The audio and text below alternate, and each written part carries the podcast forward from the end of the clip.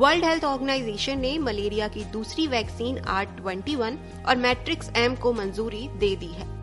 Expert ने malaria से पीड़ित बच्चों को ये वैक्सीन देने की सिफारिश भी की है। इस वैक्सीन को ऑक्सफोर्ड यूनिवर्सिटी ने सीरम इंस्टीट्यूट ऑफ़ इंडिया के साथ मिलकर बनाया है।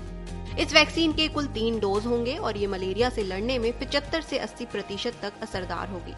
बात करें कीमत की तो मलेरिया की ये वैक्सीन की कीमत 150 से 320 रुपए तक होगी। एक्सपर्ट का कहना है कि वैक्सीन मलेरिया से लड़ने में पूरी तरह सक्षम नहीं है। इसलिए मच्छर से खुद का बचाव करें और स्प्रे और मच्छर जाली इस्तेमाल करते रहें।